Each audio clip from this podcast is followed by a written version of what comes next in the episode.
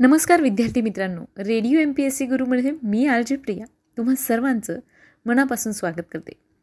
विद्यार्थी मित्रांनो आपण व्यक्तिविशेष हे सत्र ऐकत असतो. या सत्रामध्ये सामाजिक कला क्रीडा विज्ञान तंत्रज्ञान अशा सगळ्याच क्षेत्रात ज्या व्यक्तींनी उल्लेखनीय अशी कामगिरी केलेली आहे त्यांचा जीवन प्रवास जाणून घेण्याचा प्रयत्न करत असतो.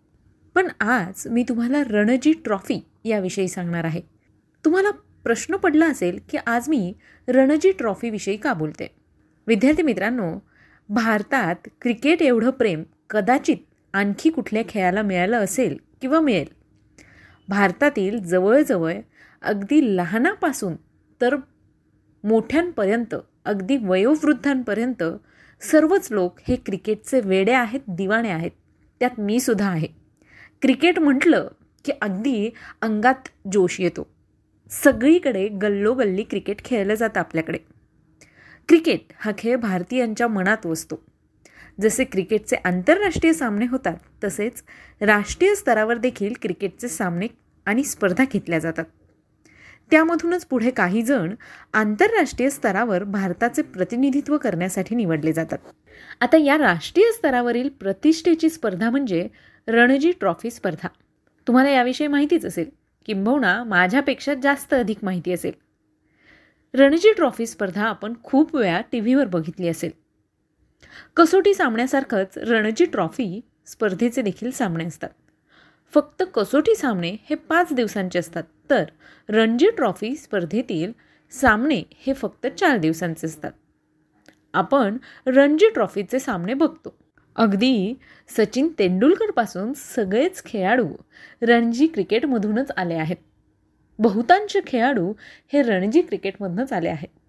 पण मित्रांनो तुम्ही कधी विचार केला आहे का की या स्पर्धेला रणजी असं नाव का पडलं असेल? मग तुम्हाला बहुतेक लोकांना माहीत नसेल. आज मी तुम्हाला या रणजी ट्रॉफीचं नाव हेच का पडलं आणि कोणामुळे पडलं ते सांगणार आहे. मग तुम्हाला आश्चर्य वाटलं असेल की अरे आज तर आपण व्यक्तिविशेष हे सत्र ऐकून क्रिकेटच्या रणजी ट्रॉफीविषयी का ऐकतोय? हीच तर खरी गंमत आहे ना. विद्यार्थी मित्रांनो बी सी सी आयने रणजित सिंह यांच्या नावावरून या स्पर्धेला रणजी असं नाव दिलं आहे. कारण रणजित सिंहजी यांना रणजी म्हणून देखील ओळखलं जातं. मग आता हे कोण? त्यांनी असं काय केलं? त्यांच्यानंतर या स्पर्धेला त्यांचं नाव का देण्यात आलं? हो होय तुमच्या या सगळ्या प्रश्नांची उत्तरं माझ्याकडे आहेत. आज आपण रणजित सिंहजी यांच्याविषयी जाणून घेणार आहोत. विद्यार्थी मित्रांनो प्रसिद्ध इंग्रजी लेखक आणि समीक्षक नेव्हिल कार्ड्स यांनी एकदा रणजीबद्दल म्हणले होते की रणजी हे भारतीय क्रिकेटमधील सुवर्णमध्य आहेत. मग ह्या रणजी त्यांचा जीवन प्रवास कसा होता? ते कसे या खेळात आले? याविषयी संपूर्ण जाणून घेऊया. रणजी थोर भारतीय क्रिकेटपटू. त्यांचं पूर्ण नाव कुमार श्री रणजित सिंहजी. नवानगरचे महाराजा जामसाहेब रणजित सिंहजी विभाजित जडेजा. हे एक भारतीय संस्थानिक राजे व इंग्लिश क्रिकेट संघाकडून खेळलेले कसोटी क्रिकेटपटू होते. विद्यार्थी मित्रांनो त्यांच्याच नावावरून खरं तर भारतातील राष्ट्रीय पातळीवरील मानाची क्रिकेट स्पर्धा समजली जाणाऱ्या रणजी क्रिकेट स्पर्धेला रणजित सिंहजी यांचं नाव देण्यात आले आहे. या रणजित सिंहांचं आयुष्य कसं होतं ते जाणून घेऊया. थोर भारतीय क्रिकेटपटू म्हणून असणारे नवानगरच्या जामसाहेबांचे ते वारस होते. त्यांचा जन्म जामनगरजवळच्या सरोदर या खेडेगावात दहा सप्टेंबर अठराशे बहात्तर रोजी झाला. राजकोटच्या राजकुमार कॉलेजमध्ये वयाच्या आठव्या वर्षी त्यांनी शिक्षणास प्रारंभ केला. तिथेच त्यांना क्रिकेटची गोडी लागली. कॉलेजचे प्राचार्य क्रिकेटतज्ञ चेस्टर मॅकनॉटन यांच्या मार्गदर्शनाचा लाभ रणजींना झाला. त्यांनीच रणजींचे उपजत क्रीडागुण हेरले. लवकरच ते फलंदाजीत व विशेषत फटकेबाजीत पारंगत झाले. क्रिकेटबरोबरच रणजी टेनिस आणि बिलियर्ड्स या खेळातही प्रवीण होते पण त्यांचा कल क्रिकेटकडे जास्त होता. अठराशे अठ्ठ्याऐंशी साली ते उच्च शिक्षणासाठी इंग्लंडला गेले.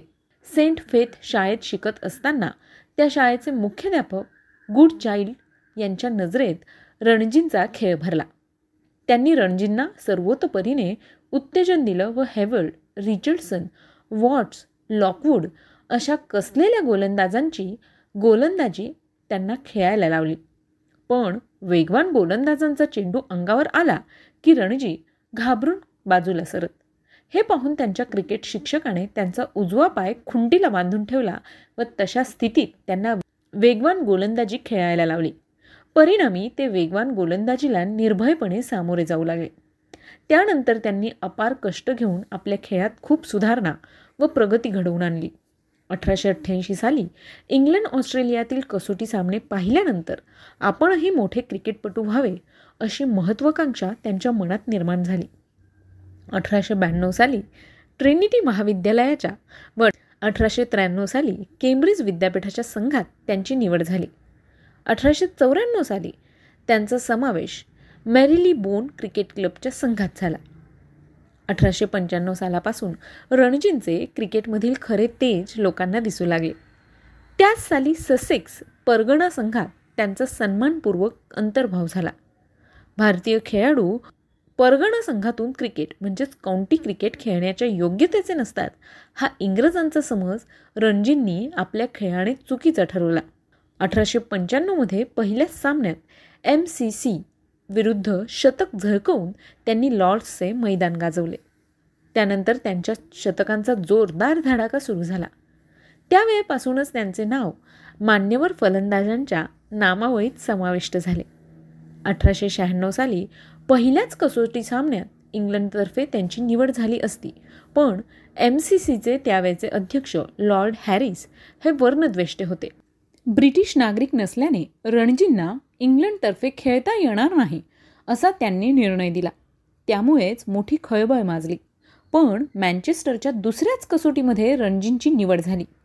त्यात रणजींनी पहिल्या डावात बासष्ट व दुसऱ्या डावात नाबाद एकशे चोपन्न धावा काढून आपल्या पहिल्याच कसोटी पदार्पणात शतक फडकवण्याचा बहुमान मिळवला.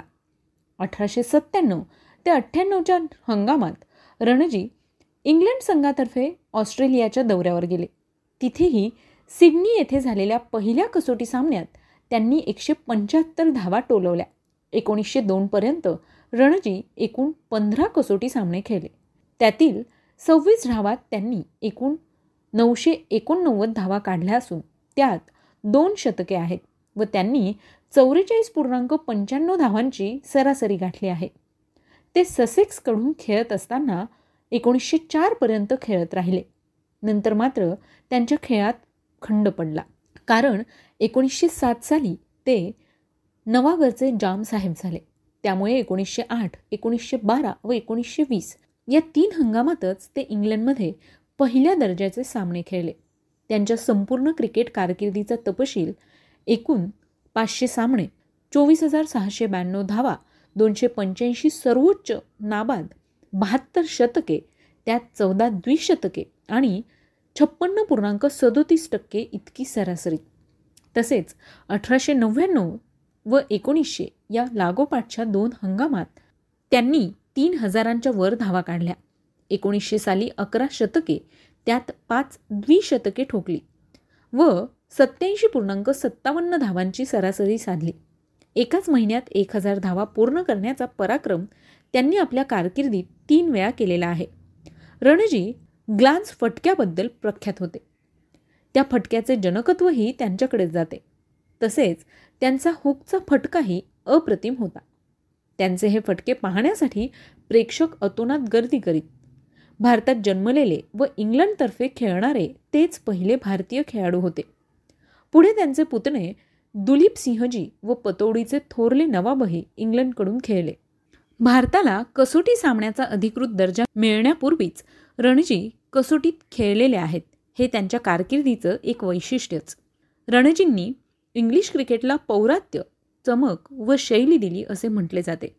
रणजी हे एका छोट्या संस्थांचे राजकुमार असले तरी खेळाच्या साम्राज्यातील सम्राट आहेत. असे उद्गार ए जी गार्डनर या सुप्रसिद्ध लेखकाने काढलेले आहेत. इंग्लिश खेळाडूंपेक्षा सरस खेळाडू भारतातही निर्माण होऊ शकतात हे त्यांनी कृतीने सिद्ध केले. भारतात मात्र रणजी पहिल्या दर्जाचे क्रिकेट खेळले नाहीत.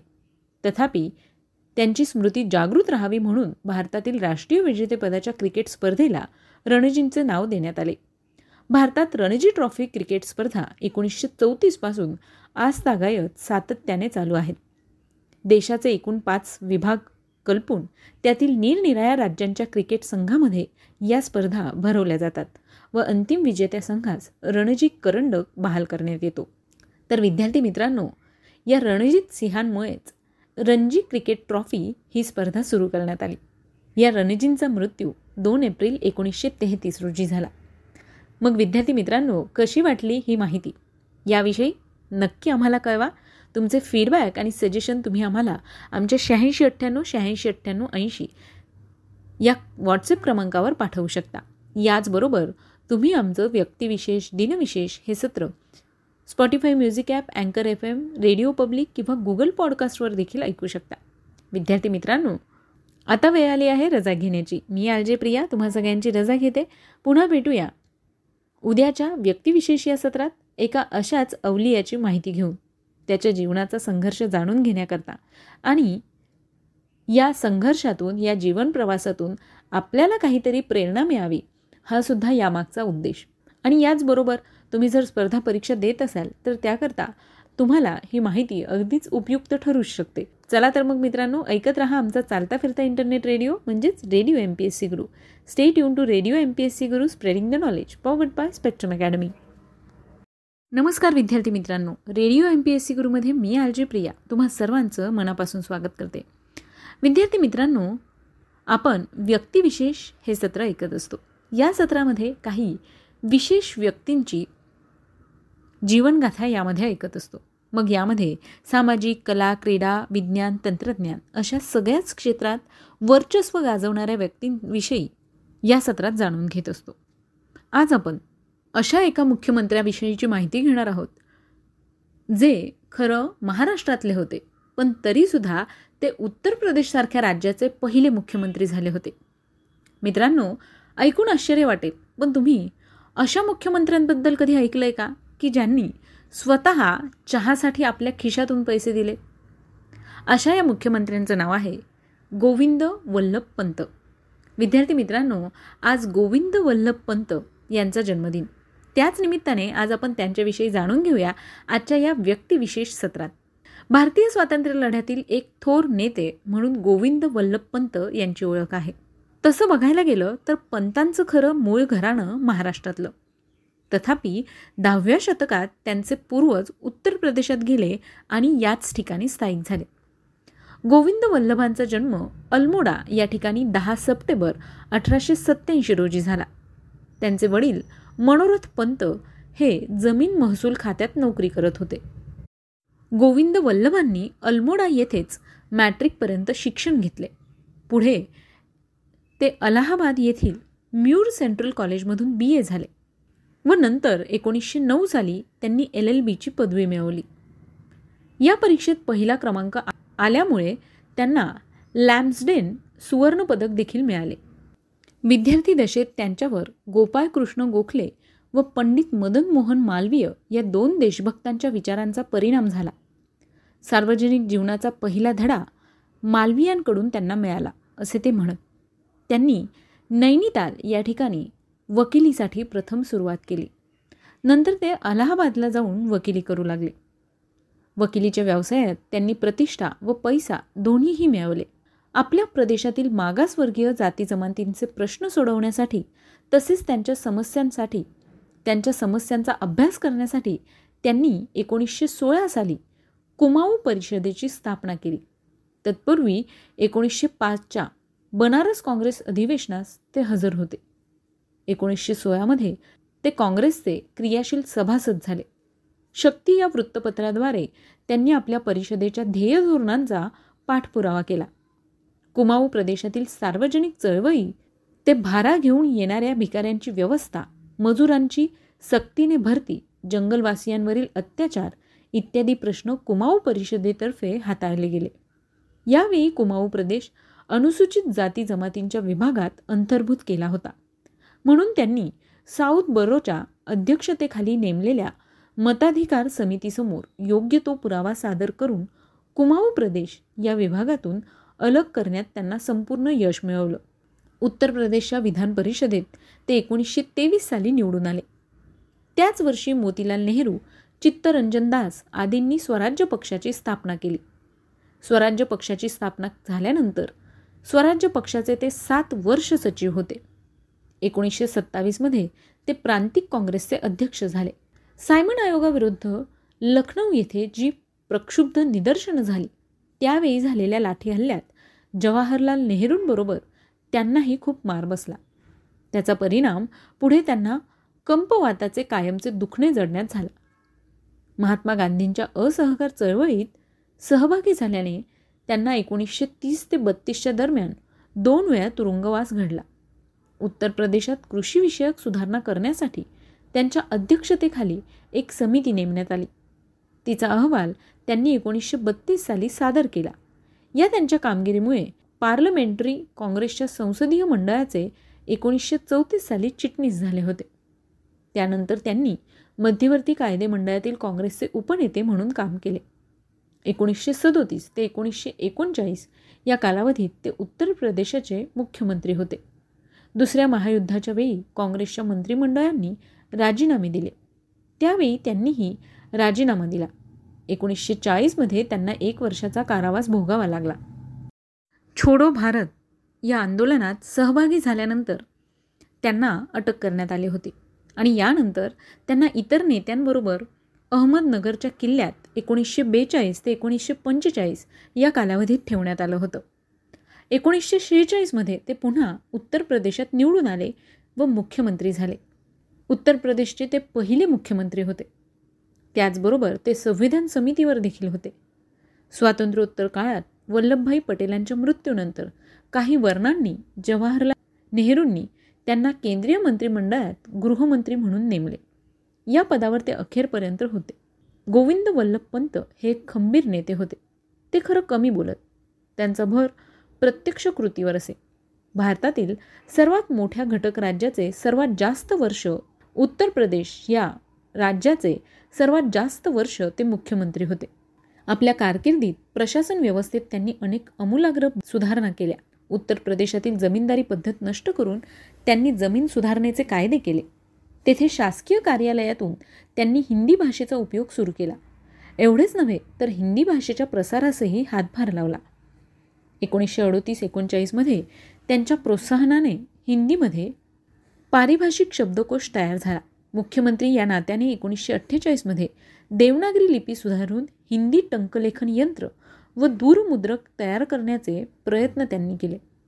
गुरुकुल कांगडी कन्या गुरुकुल हिंदी साहित्य संमेलन दक्षिण भारत हिंदी प्रचार सभा राष्ट्रभाषा प्रचारसभा इत्यादी विद्यापीठांची व संस्थांची परीक्षा प्रमाणपत्रे सरकारी नोकरीत भरतीच्या वेळी ग्राह्य धरावीत यासाठी त्यांनी प्रयत्न केले. हिंदी साहित्य का? बृहत इतिहास हिंदी शब्दसागर हिंदी विश्वकोश वगैरे महत्त्वपूर्ण ग्रंथांच्या मुळाशी त्यांचीच प्रेरणा होती. केंद्रीय गृहमंत्री पदावर असतानाही केरळमधील कम्युनिस्ट राजवट पंजाबी सुभा आसाममधील दंगली इत्यादी प्रश्न त्यांनी अत्यंत कुशलतेने हाताळले. राष्ट्रपती राजेंद्र प्रसाद यांनी एकोणीसशे सत्तावन्न साली भारतरत्न हा पुरस्कार देऊन त्यांचा गौरव केला होता. मुसद्दीपणा कणखरपणा कृतिशीलता आणि संसदपटुता यांसारख्या आदर्श नेतृत्वाचे गुण त्यांच्यात होते. गोविंद वल्लभ पंत हे भारताचे दुसरे गृहमंत्री होते. गोविंद वल्लभ पंत यांची खासियत सांगायची झाल्यास ज्या वेळेला ते वकिली करत होते त्यावेळेला त्यांनी ठामपणे सांगितलं होतं की मी कुठल्याही खोट्या केसेस लढणार नाही. आणि त्यांनी तसं केलं देखील. ज्या वेळेला ते मुख्यमंत्री झाले होते त्यावेळेला मुख्यमंत्री पदावर असताना एकदा शासकीय बैठकीत चहा आणि नाश्ता मागवला गेला. त्यावेळेला गोविंद वल्लभ पंतांनी बिल बघितलं. तर बिल आलं होतं सहा रुपये. अगदी कमी. त्यावर पंतांनी विचारणा केली की नाश्त्याची ऑर्डर कोणी दिली होती? त्यावर तिथला एक अधिकारी म्हणाला की शासकीय खर्चातून नाश्ता केला तर काय बिघडलं? या घटनेनंतर सरकारी पैशाचा दुरुपयोग करायचा नाही असं गोविंद पंतांनी खडसावून सांगितलं आणि आपल्या खिशातील पैशातून त्यांनी त्या नाश्त्याचं आणि चहाचं बिल भागवलं होतं. यानंतर गोविंद पंतांचा इतका दरारा होता की त्यांनी लिहिलेल्या फॉरेस्ट प्रॉब्लेम इन कुमाऊ या पुस्तकावर सरकारनं देखील बंदी घातली होती. ब्रिटिश काळात ते राहत असलेल्या काशीपुरा भागास देखील ब्रिटिश अधिकाऱ्यांनी त्यावेळेला गोविंदगड असं टोपण नाव देखील दिलं होतं. अशा या मुसद्दी कणघर आणि कृतिशील प्रामाणिक अशा मुख्यमंत्र्यांचं दुसऱ्या गृहमंत्र्यांचं सात मार्च एकोणीसशे एकसष्ट रोजी निधन झालं. विद्यार्थी मित्रांनो आज त्यांचा जन्मदिवस आहे त्याच निमित्ताने त्यांच्याविषयी आपण माहिती जाणून घेतली. ही माहिती नक्कीच तुम्हाला आवडली असेल तेव्हा याविषयी फीडबॅक मात्र द्यायला विसरू नका. मित्रांनो एक विशेष गोष्ट सांगायची म्हणजे ज्या वेळेला लॉकडाऊन सुरू होतं त्यावेळेलासुद्धा आमचा हा रेडिओ सुरूच होता. आणि यासाठी सगळं इनिशिएट आणि सगळं श्रेय आमचे मार्गदर्शक पाटील सर यांना जातं. त्यांच्यामुळेच आम्ही ही माहिती वेळोवेळी तुम्हाला पोहोचवू शकलो. तेव्हा याविषयीचे फीडबॅक मात्र आम्हाला द्यायला विसरू नका. विद्यार्थी मित्रांनो मी आलजे प्रिया तुम्हा सगळ्यांची रजा घेते. पुन्हा भेटूया उद्याच्या व्यक्तिविशेष या सत्रात. एका विशेष व्यक्तीची माहिती घेऊन. तोपर्यंत काळजी घ्या सुरक्षित राहा आणि अर्थातच ऐकत राहा. आमचा चालता फिरता इंटरनेट रेडिओ म्हणजेच radio M P S C Guru stay tune to radio M P S C Guru spreading the knowledge powered by Spectrum Academy